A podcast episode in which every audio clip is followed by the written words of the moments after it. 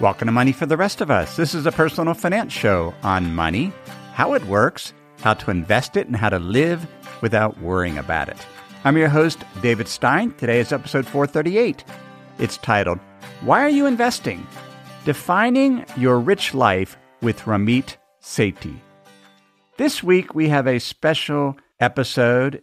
It's a conversation that my sons Camden and Bret held with Ramit Sethi. Some of the things they discussed what does it mean to live outside the spreadsheet and have a rich life? The importance of learning how to spend, not just save and invest. Approaching investing when you don't come from an investment background, and what to do if you are feeling behind. Ramit Sethi is host of Netflix How to Get Rich and the I Will Teach You to Be Rich podcast. He is the author of the New York Times bestseller, I Will Teach You to Be Rich, and writes for over a million monthly subscribers on his website, IWillTeachYouToBeRich.com. On the website and his other work, he covers psychology, personal finance, careers, and entrepreneurship. We hope you enjoy the, this discussion between Camden, Bret, and Ramit. All right, so jumping right in, our first question is How should people define their rich life, and why is it important to do so?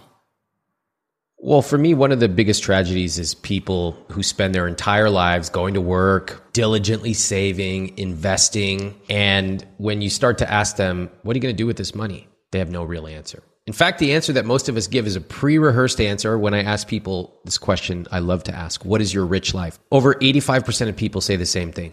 I want to do what I want, when I want.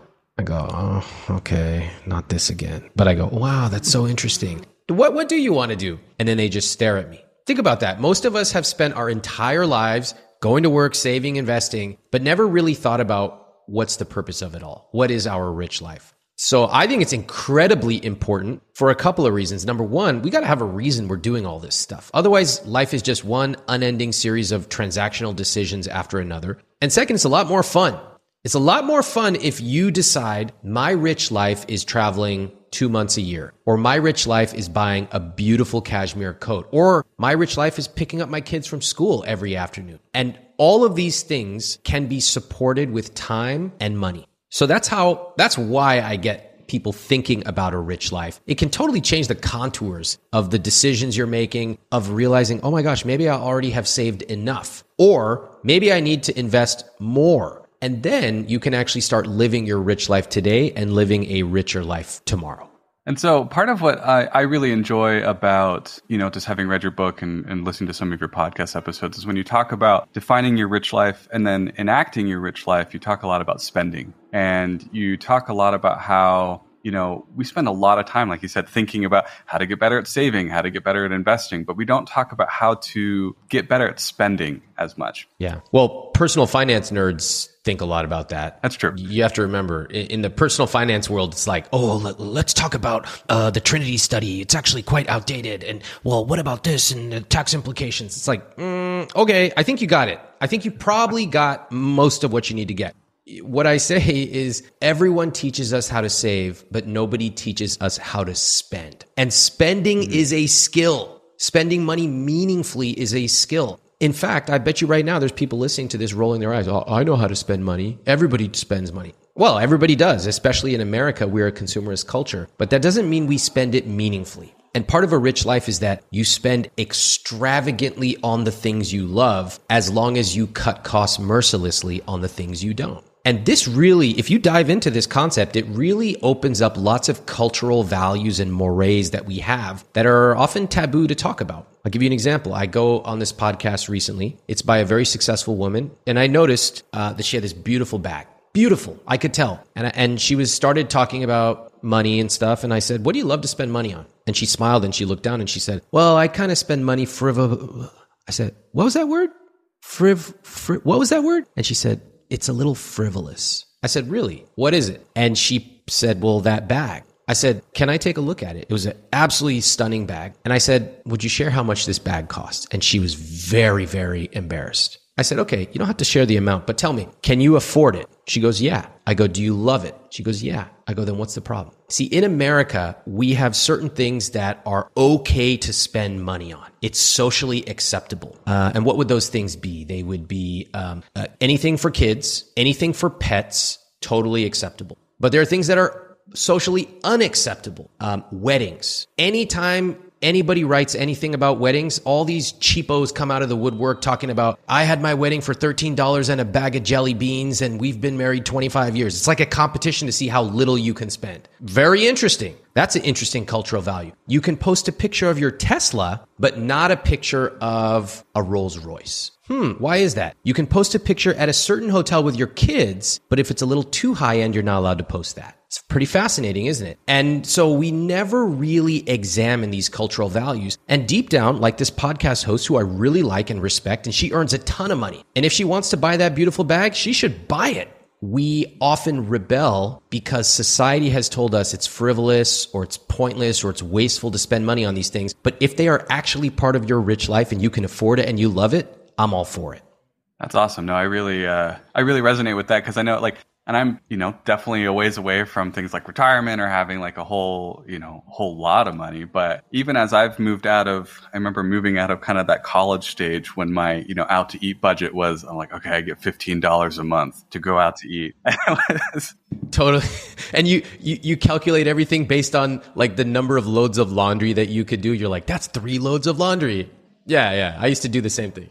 Exactly. How many quarters? And now it's like, and now I'm like, it's it can be harder to start giving yourself that permission to be like, okay, I have money now, like, and, and I'm saving for these Yeah. these things, and it's like, and it's okay for me to go out for like this nicer meal, or like let's go out with friends, or like, yeah, I can afford to buy that musical instrument. So it's it's definitely an an adjustment. And I think Bret, you had a, a question about that that you wanted to ask. Yeah, what advice do you have for people who are are transitioning out of that accumulation stage of wealth, saving up for retirement, moving into that sort of that retirement stage, that maintaining? And I heard this comment from somebody the other day who had just retired and they were like, "Well, now we have to be so much more careful about how we spend money, right? We can't spend as much money and I, I've been thinking a lot about that. So, so what advice do you have for those people that are transitioning, making that leap?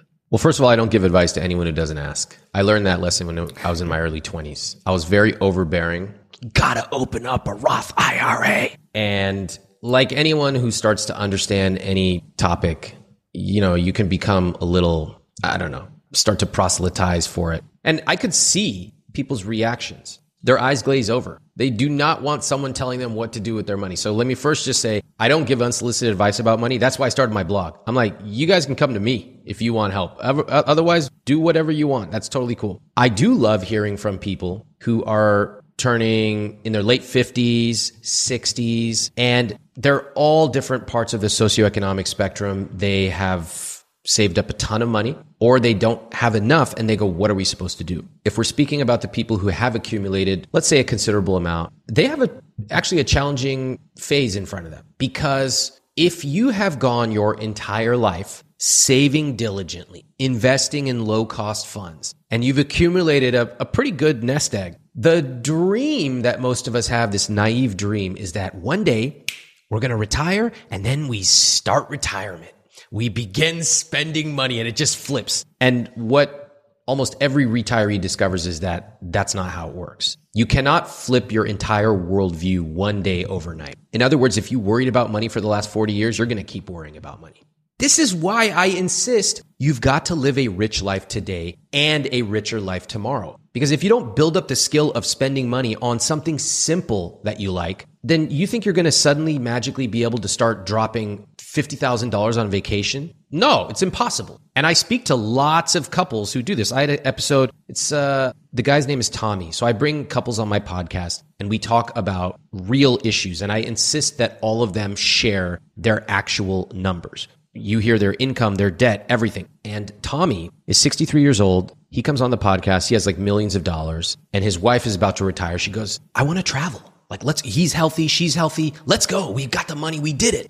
And he is absolutely paralyzed because he says, we need to save up more. I said, well, Tommy, I'm looking at your money. You got millions of dollars here. Your house is paid off. Take that trip to New Zealand. He said, we need to save for it. I said, save for it. Your interest pays for it alone. Let's go. And what this really shows you is that most of us believe that we make decisions based on the spreadsheet. Ooh, I'm going to the grocery store. I'm going to calculate the number of cashews and I'm going to buy it. Wrong. We make decisions because of something that our parents said when we were six years old. We make decisions because we've stuck with it for 25 or 40 years. And that's why it's almost like building a new muscle. So for somebody who came to me like Tommy, I had a lot of different conversations I had with him and his wife. I pointed out that He's not getting any younger. I pointed out that his investments are growing so fast that he will not be able to spend them. He said, Well, we don't need to go to New Zealand. I looked at it. He had a beautiful Christmas tree in his background. I said, We don't need that beautiful Christmas tree. Why'd you get it? And he had a big smile on his face. My family loves it, etc. It's looking at the world through an entirely different set of lenses, which is very challenging for people who are diligent with saving because what got them here is not really going to get them to the next phase of their life. I like that a lot. Sort of that it takes practice. You know, it's not it's not an overnight switch, and and so thinking mm-hmm. about it now gets us so much closer. Then, thank you. Thinking and taking action. So, like for example, there's this concept I have of a worry-free number. And you remember when we were like in our early 20s, you go to the grocery store and there's a pack of gum, you just okay, whatever, I'm going to get this. It's like a dollar, right? It makes no difference mm-hmm. in your life. Many of us still have that. We see something, it's a dollar, okay, great. The problem is that we don't adjust that number as we accumulate more. So our worry free number, the number below which we just don't worry, it's irrelevant to us, stays at a dollar or five dollars. And then you end up 63 years old and Tommy having millions for some folks, and they are still agonizing over these $3 questions. And, you know, for me, there's once you have started to save and invest, you've actually earned the right to not focus on those questions anymore. And now you have a responsibility to focus on bigger questions. What type of memories do I want to create? How can I make this easier for me, my family? Uh, how can I make it safer or more fun? There's so many different money lenses that we can look at the world through. I find that cost is the primary money lens, particularly in America. I also find that it's very lazy.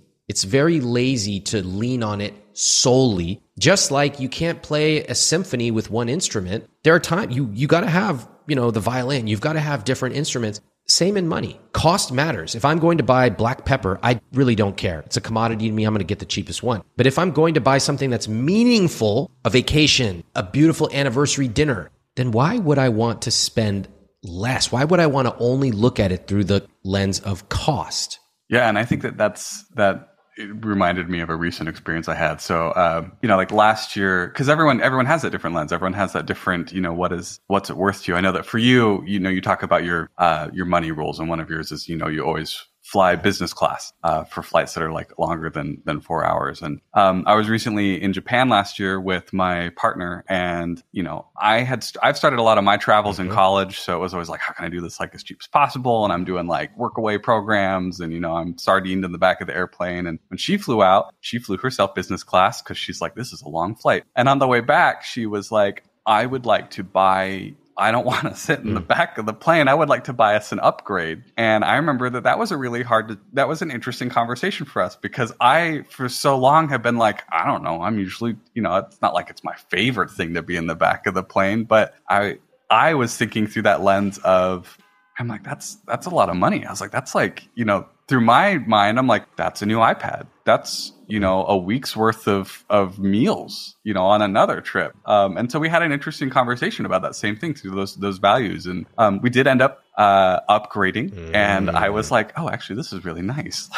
was like, these are nice seats. I feel much more comfortable. I feel more rested when I got off the plane. And I can understand that moving forward, you know, that is one of those things. It's like, oh, she yeah. sees this through a different lens. Um, moving forward, we're definitely going to probably be doing this more on long flights. If I'm flying alone and I want to save that money, I can put myself in the back of the plane. But, you know, I'm going to, uh, when I'm flying with her, we're going to be much more open to making sure that we are, you know, also living her rich life. And to me, that really brings to mind, you know, one of your other phrases that you use is living outside the spreadsheet. You know, when I was looking at that and, mm-hmm. and my rich life, I was like, that was very much a spreadsheet calculation. And she was like, no, it helps me feel better. I feel less claustrophobic. I'm more rested when I get off the plane. She's like, and, you know, I know it's money, but we can afford it. Um, and you know that was it was an interesting uh, it was an interesting experience that reading you know then later going through and reading all your stuff i was like oh you know this was i was like that was very much one of those differences and kind of lenses and experiences that we've had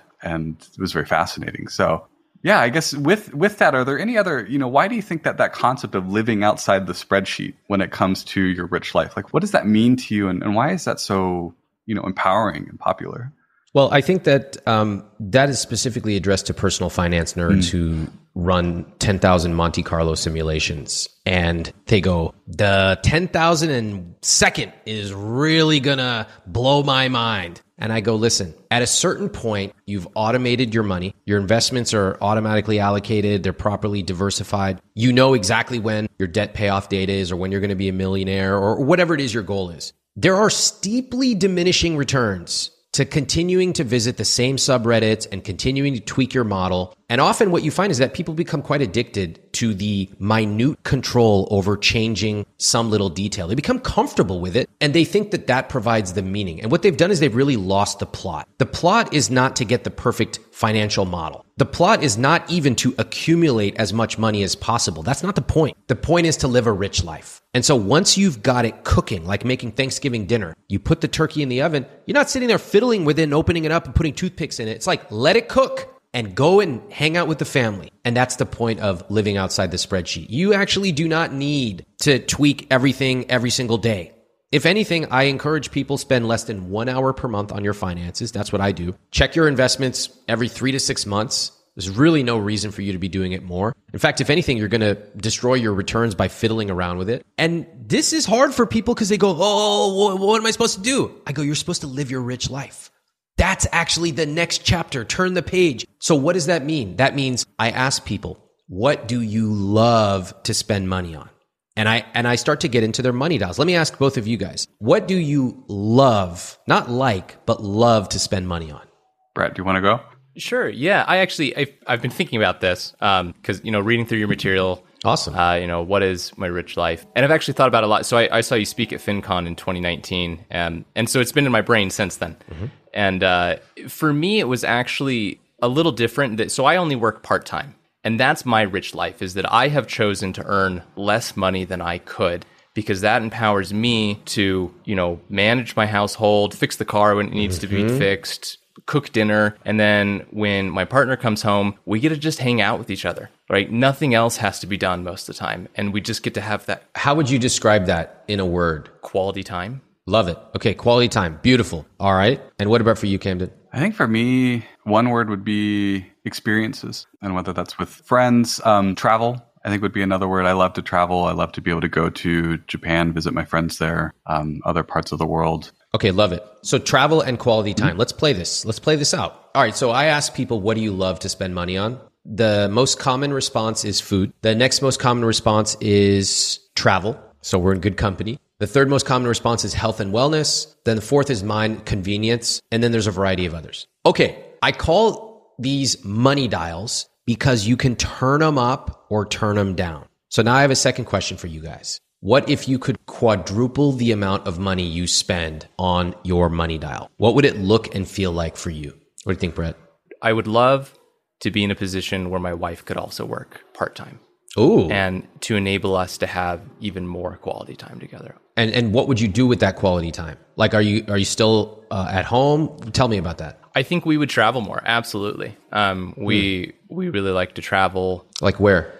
We really like going to national parks. That's a big thing we like to do. Um, we both speak French. We'd love to spend more time in France. Um, we've never actually been able to go together. Uh, we like Camden is only about seven hours from me, Okay. so it'd be wonderful to go visit him more. Hold on a second. This is so interesting. First of all, that's cool. I didn't know you speak French. That's awesome. Um, can we zoom in? Pick one: national parks or France. Which one gets you more excited? Me, national parks. Love it. Okay. And would would your partner feel the same way? She would probably choose France. Okay, that's okay. You know, one of the beautiful things about a rich life is you actually don't have to agree on everything. And probably the two of you could probably do both. So Absolutely. you're here, so let's go with you. National Park. Okay. What's one that you haven't gone to yet that you want to go to? I really want to go to Glacier Bay National Park. Well, Where's that? It's in Alaska. Oh, okay, cool. All right, beautiful. So you quadruple your spend that you're currently spending on quality time. What does that trip look and feel like? So this is this is one I've thought about. Um, the trip would be we get to go up to uh, Glacier Bay. Uh, you can do in Glacier Bay uh, fjords. There's all these fjords, and glaciers fall straight into the ocean. And it's kind of hard to get to these glaciers, but you can do these kayak trips. These three, four, five day kayak trips where you get a kayak right next to these glaciers. You get to see them fall into the ocean. Sometimes you can see whales, and you're just in this remote, you know, fjords. A guide's there, so we're not gonna, you know, drown because we're not super experienced kayakers. Um, that's what it would be. You know, it's it's not a cheap experience, but it would be time together in places we love, experiencing something much more thoroughly than just taking a boat cruise ride through. I love it. Beautiful, beautiful, beautiful vision. And I haven't ever heard someone describe that exact experience. For me, I get excited when I hear about someone's rich life, even if it's something I would never want to do myself. I go, wow, you have clearly thought about this. It's so intentional. I can almost feel the cold air at, you know, kayaking. I can feel it. And so that gets me excited. Okay, thank you for that. Uh, Camden, coming back to you now, you mentioned travel. What if you could quadruple the amount you spend on travel? What would it look and feel like? I think one of the the dreams that I've harbored. So I guess going back to so I before before the pandemic had shut everything down, I was fortunate enough to be able to travel to Japan basically every year. And I lived there for a year and I have a lot of friends there and it's I really consider it one of my second homes. And I think for me, if I were really able to, you know, quadruple that, um, my plan someday is to be able to spend, you know, several months a year there. Um, and there's complications that might come with it, but I'd love to own a house. Uh, and I'd love to be kind of more out in a smaller town, out in rural Japan. I'd love to be able to um, connect in with a, a smaller community and really become part of that. It's it's a very different experience uh, to me than just you know touristing around the cities, which is fun, and I love doing that, and I love trying all the food. But I love really being able to get out in the countryside and, and meet people and connect with people. And I've had a lot of beautiful opportunities to become part of that community. And I would love to find a place that I can really set down and be like, you know, even if I'm not maybe here full time, because I'm not sure my partner, I'm not sure she would want to live in Japan full time, but it's like I have this place that I can go to for three months out of the year, four months out of the year at different times and be part of this community and, and continue mm-hmm. kind of my love of of exploring this this area. That for me is a real concrete goal. All right, beautiful. So this is great. So do you all see how we're now really starting to design the rich life? It's not just a dream. It's not something in the back of the head. What I do is I try to bring it to the forefront. Okay, you want to go to Glacier Bay. What seat on the airline are you going to sit in? How long is the trip? What time of the year? What guide are you getting? Oh, you want to make it a little more luxurious? Uh, food is waiting for you when you get back home. No, you want to do it on your own? No guide? Great. Talk to me about that. I want you to really get crystal clear with what the vision of a rich life is. Too often people say, I want to travel. I go, great. Where do you want to go? Uh, Europe. I go, what the? That's not where. And by the end, working with them, you know, I'm gentle. Sometimes I get a little frustrated, but I do want them to articulate something like, you know, my partner and I are sitting um, in Rome, watching the sunset, drinking Italian wine uh, over the Colosseum. Now that's a vision. Beautiful. Now we can start to reverse engineer that and use money for it. I need vivid, specific details in order to help people craft a rich life. You need it too, because otherwise we live in this comfortable vagueness. Oh, travel. Oh, I love food. Okay, great. Well, tell me where you want to go. And let's actually calculate it because you might discover that your rich life, which you've put it off for 20 years, is quite affordable. You could figure it out in six months. I remember a podcast guest who came on and she told me that she was really frustrated because she and her husband had bought a house. They were spending all this money on it, but her dream was to buy a beach house. I said, okay, beach house. She grew up on a beach house, etc. I said, what do you love about a beach house? Want to create the memories, want to bring my niece and nephew. Okay, great. But they just couldn't afford to do it right now. So she said, we need to pay this house off, fix all the stuff, and 20 years from now, I can get this beach house. I said, 20 years? I'm not, who the hell's going to wait 20 years for you to live your rich life? I'm not that patient. Let's get to it right now. Let's live your rich life today and a richer life tomorrow. And what we discovered is that people often get fixated on a very specific way that they have to do something. She believed she needed to buy a beach house. She had to buy it. Why? Because Americans are obsessed with home ownership, even though it often does not make any financial sense to buy. I said, you know, if you want a beach house, you want to take your niece and nephew, what if you just rented it for a week? Why don't you just start there? And you could watch the visible turmoil because in her rich life, it was always a given that she would own this beach house. And she even admitted it didn't have to be nice. It could be dilapidated. I said, you would rather own a dilapidated beach house than rent it for a weekend or five weeks and begin creating those memories now. And there was a beautiful turning point where she realized she had been living in the comfortable vagueness. But if she could get specific, I want to create memories with my niece and nephew and my husband, then she could shortcut her way and save 25 years. That is why I'm in such a rush to help people live their rich life because life is short. People die, people get sick, things happen. And I don't want people to wait until some magical day when they're ready to do it. I want them to start doing it now and think of an even richer life over time. Before we continue, let's pause and share some words from this week's sponsors. When you're hiring for your small business, you want to find quality professionals that are right for the role. That's why you have to check out LinkedIn Jobs. LinkedIn Jobs has the tools to help find the right professionals for your team faster and for free. I know in our business, having the right candidates for the job is critical to keep our business running smoothly. Now, LinkedIn isn't just another job board.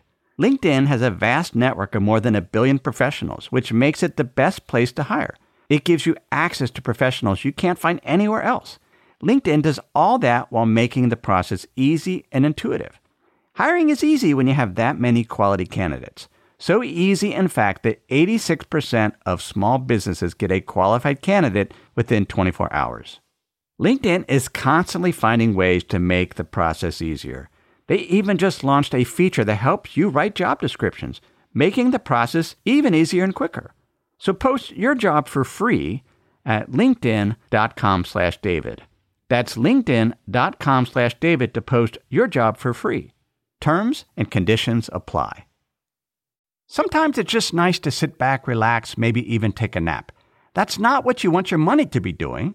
You want it to be working hard for you, earning interest, generating returns. That's where the Betterment automated investing and savings app can help. Betterment's technology gives you advanced tools that are built to help you maximize returns. They have diversified portfolios of low cost ETFs that have been constructed by experts, high yield cash accounts where your money can earn 11 times the national average, and automated investing technology like automated rebalancing.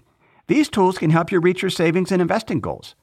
Betterment is a fiduciary that means it's their job to act in your best interest. They will never recommend an investment or give you guidance unless they believe it will help you reach your financial goals. So visit betterment.com to get started. Learn more about the high yield cash accounts at betterment.com. Investing involves risk, performance not guaranteed. Cash reserves offered through Betterment LLC and Betterment Securities. Betterment is not a bank. I love it. Yeah. I love how much more detail you can tease out of those as, as you start to think about what are the specifics and, and you get the, the vision. Thank you. I wanted to hark back actually to something you were saying earlier. You were talking about investing, you know, you spend an hour a month on your finances and, and there reaches this. I, I loved the example of the turkey. You know, the more you fiddle with it, like it's just let it be. Why do you think there is so much power in simplicity when it comes to investing? Oh, well, there is this belief in America, we have this deep cultural belief that complexity is good. And it's really dichotomous and fascinating. We surround ourselves with complexity. We buy AV systems that have five remote controls. We have all kinds of gadgets. We all have a junk drawer where we put our plugs and stuff like that. But at the same time, we all idolize this idyllic lifestyle where we go live in the country and, you know, life is simple. We watch movies about that, but when it if somebody came into your living room and said, let's get rid of half this junk. Oh, no, no, no. I need that special spatula because once every six years we cook that cheesecake. This is a cheesecake cutter, Ramit. I said simplicity. And so one of the messages that I want to share with people is that the more financially successful you get, the more you have to fight for simplicity. I fight for it every day. I'll give you some examples. I have two or three credit cards, really simple. Cashback, a travel card, and I have one luxury card I just use because it gets me some lounge access. That's it. I am not buying, I don't have my Amazon card and Costco card and Express card. People go, well, it's so simple, Ramit. You get 5% off groceries on Tuesday, but then you get 1% off when you get your tires fixed at Costco. Who the hell wants to think about this? Why are you spending all this cognitive energy to eke out an extra $58 a year? It makes no sense. Similarly, I have a few accounts. They're the best accounts and I keep them for years. You see people rate chasing all the time. Ramit, Ally Bank raised my interest rate by 0.2%. Should I compare it over here? 0.31. I go, can you actually calculate 0.11% times your balance? The answer is people are rate jumping and jumping savings accounts to make an extra $4 a month. That's literally a $4 question. Why on earth would you do anything to get $4 when instead you can focus on the $30,000 questions? What's my savings rate? What's my investment rate? Is my asset allocation correct? And then once you dial all your numbers in from my conscious spending plan, et cetera, you go, okay, great, done. Now I've earned the right to focus on more meaningful things. Did I spend time with my family today? Did I compliment them? Am I generous enough? Am I having fun? These are the more meaningful parts of a rich life, less quantifiable, because again, in America, we value that which is quantifiable. But in my opinion, the most valuable things are the things we can't quantify. How long did you hug your kids for? How many nice things did you say to your spouse? Did you surprise them with some flowers? Can't quantify it. Probably way more important than jumping Ally Bank.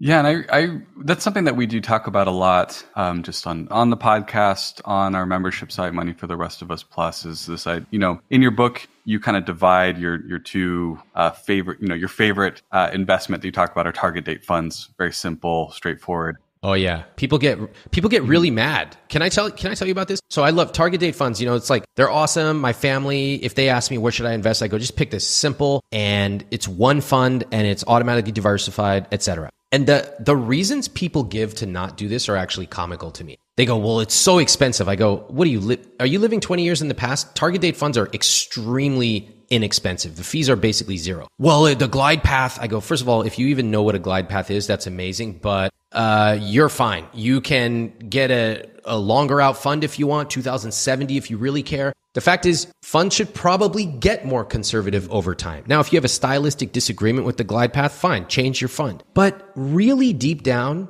we in this individualistic culture believe that we need more control. We love it. We love the ability to have more control. Uh, I need control over um, uh, where am I going to put up my TV in my house. I need control. I need 10 different controls for my AC in my house. I need control, control, control. And money is so counterintuitive because the more control you exert, the worse results you get. The more you pay, the worse results you get. Mm. This is unlike anything else in our culture. If I'm in New York right now, if I go spend $20 on sushi, I'll get a certain type of sushi. If I spend $1,000 on sushi, that will have been flown in from Tokyo the same day. I get a better quality service, better quality food. But you don't get that in money, do you? You actually pay more and you often get less. So when I share little insights about the ultra wealthy, a lot of people think they have access to all these secret investments that get them crazy returns. I go, listen, I know about these investments.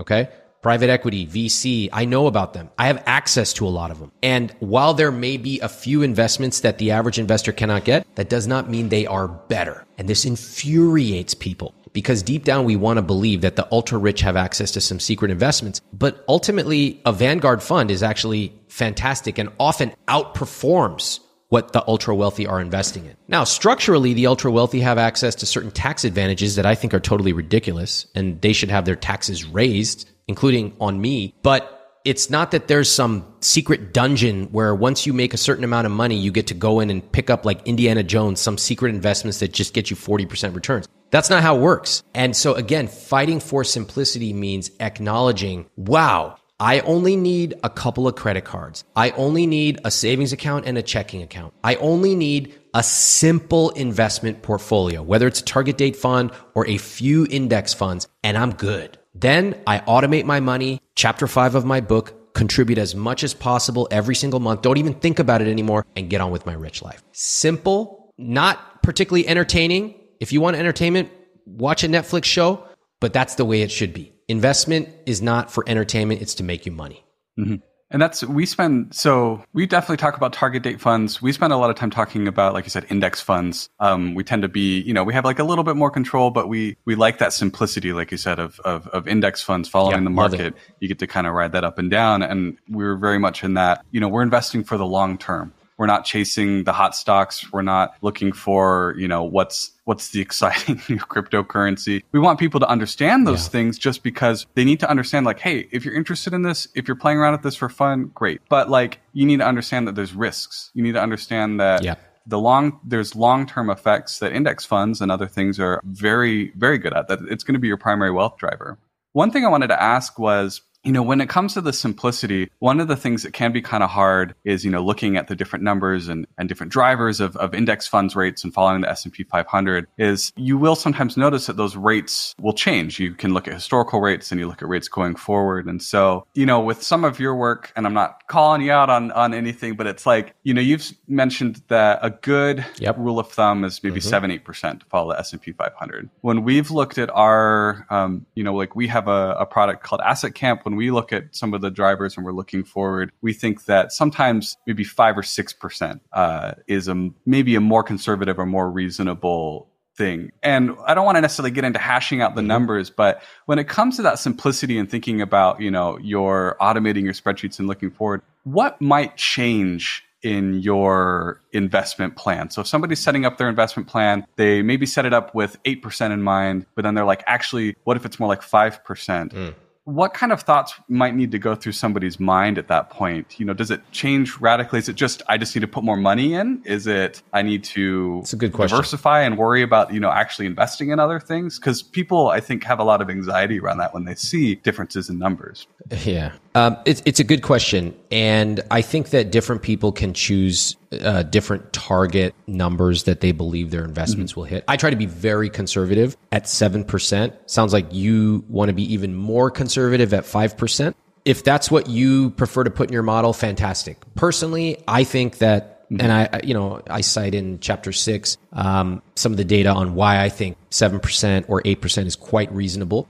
But I think what is uh, what is more important is that first of all, most people are not doing this at all. They're not. They don't even know what seven percent is. Okay, so that's number one. I If I ask the average person who does not invest, what do you think? What kind of return could you get? They might say. Like they're just as likely to say elephants as they are to say 24%. We should remember where most people are starting with money asking people what kind of return rate do you expect they don't even know it's a percentage so i have a lot of compassion for that that we're not really taught this nor do we seek it out. Second i think that uh, people mistake that a common mistake people make people who are listening to this podcast who tend to be a little bit more financially savvy is they over index for precision. They sit here at age 40 45 and they go i need to create a model that accounts for every single thing that can happen in my life what a waste of time. You're not going to account for everything. Somebody's going to get laid off. Somebody's going to get sick. You're going to move because your spouse got a new job. You're never going to account for everything. It's actually a folly to try to account for that. I'm much more focused on getting people 85% of the way there. Do we have a path towards being financially comfortable and, in fact, even living a rich life?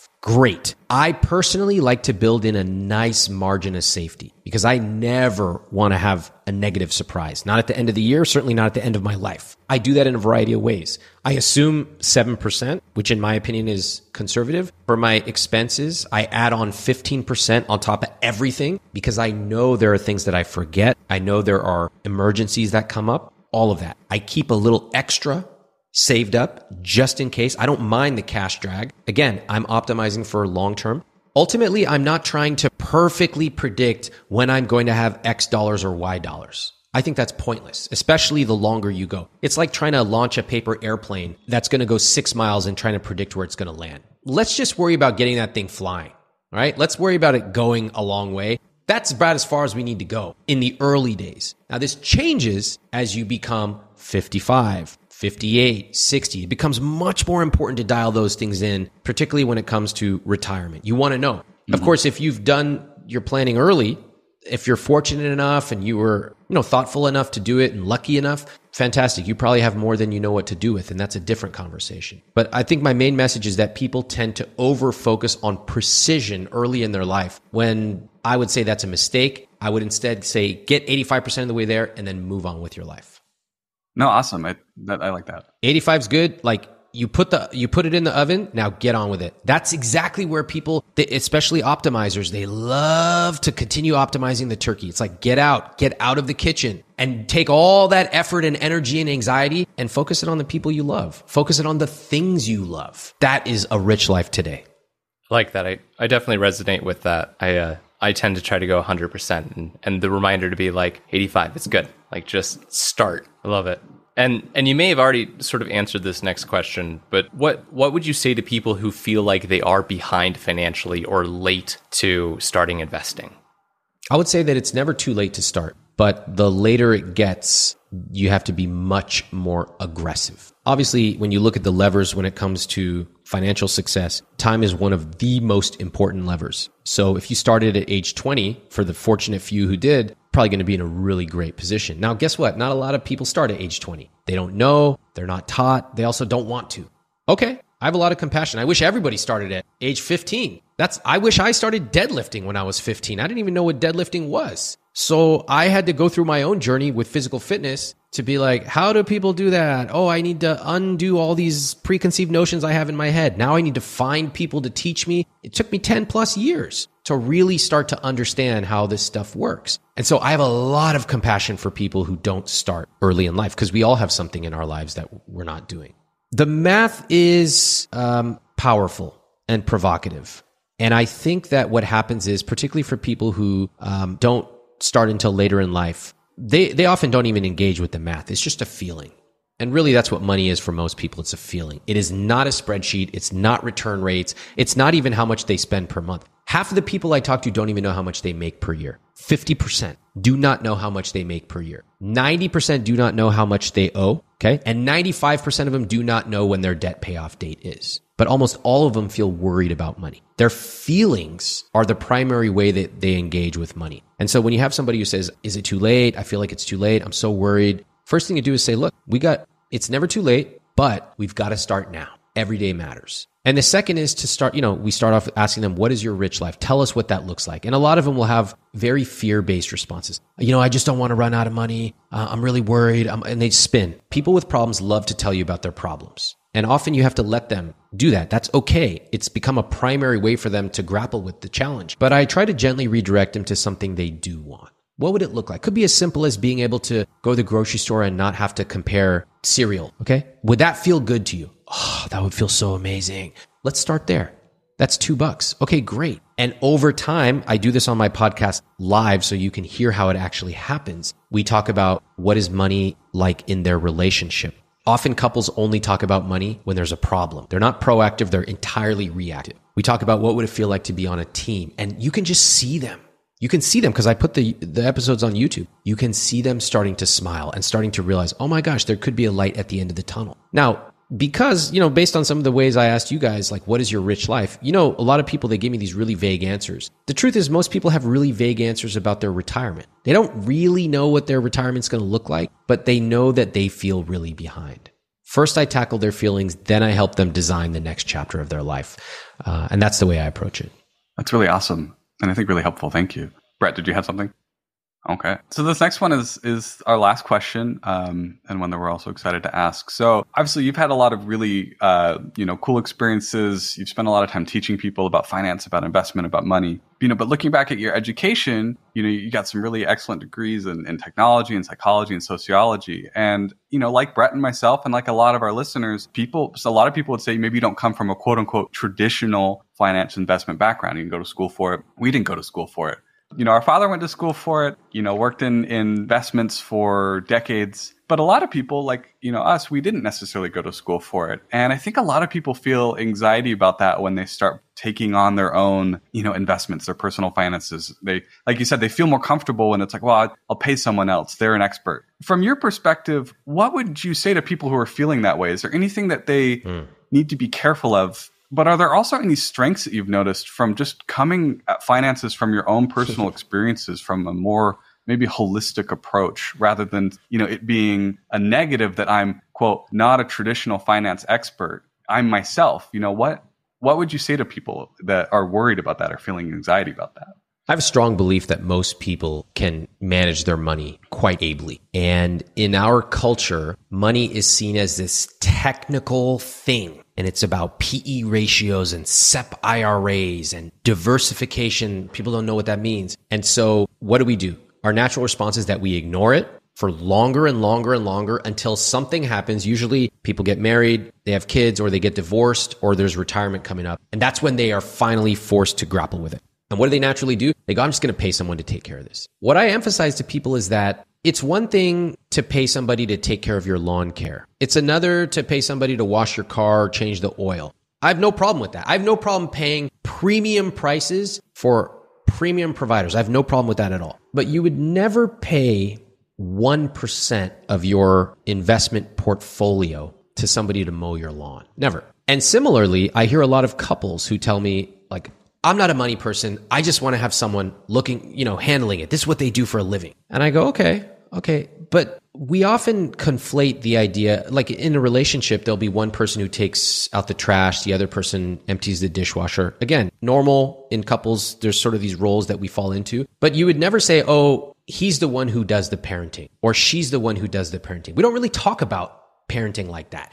Both partners are involved if we're in a two partner relationship. And it's the same with money. Money has got to be a team effort. It is equivalent to parenting. It cuts across everything in a relationship. It is where you live, what you eat, what happens with your kids. In fact, even who you are to some extent. And when it comes to hiring, there are certain situations where it can make sense to hire a financial advisor. If you have a large portfolio, if you have a complex financial situation such as stepchildren, inheritance, etc. But the vast majority of people have actually pretty simple financial needs. You know, you've all heard this phrase, uh, personal finance is personal. Uh, it's a really popular phrase. I actually don't love that phrase at all. I would much rather say most of us are mostly the same because I think this idea that we're all such special snowflakes with individual circumstances is used as an excuse that there's no way I can get started reading a book or listening to a podcast because I have a unique situation. I have two rakes in my backyard, not one. Therefore, your asset allocation does not work for me. It's like, what does it have to do with rakes? Nothing.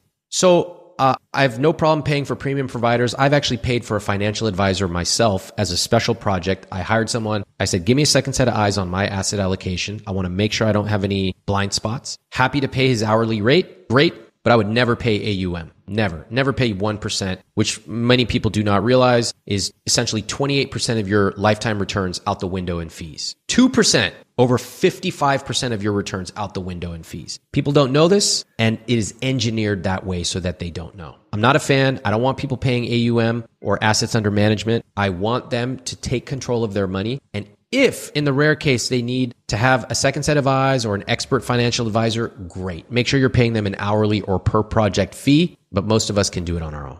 I think that was a great example there at the end of running the numbers, right? What what does a one percent fee mean throughout the lifetime? I've never thought about that. Um, yeah. I think that's you know, I had I had a young woman who was 31 years old. She wrote me on Instagram, and she had seen me, you know, cautioning people about spending one percent AUM, which sounds so innocent. One percent, oh, that's fine. Like, uh, somebody who's like they track the numbers and they watch CNBC every day. I go, okay, let's let's play this out. She made eighty thousand dollars a year, and I said, how much do you think over the course of your life you will pay in investment fees? Let's make a few assumptions. She had no idea. No one, no one can have any idea. It's a very complex question. I said, ballpark it for me. Are we thinking like over the course of the next 34 years of your life? Is it going to be 10,000? Is it going to be 10 million? Give me a range. She said, mm, top of my head, I think it will be $30,000 total. So basically $1,000 a year in fees. I said, okay, how would you feel about that? She said, I'd feel fine. Somebody's taking care of it. Great.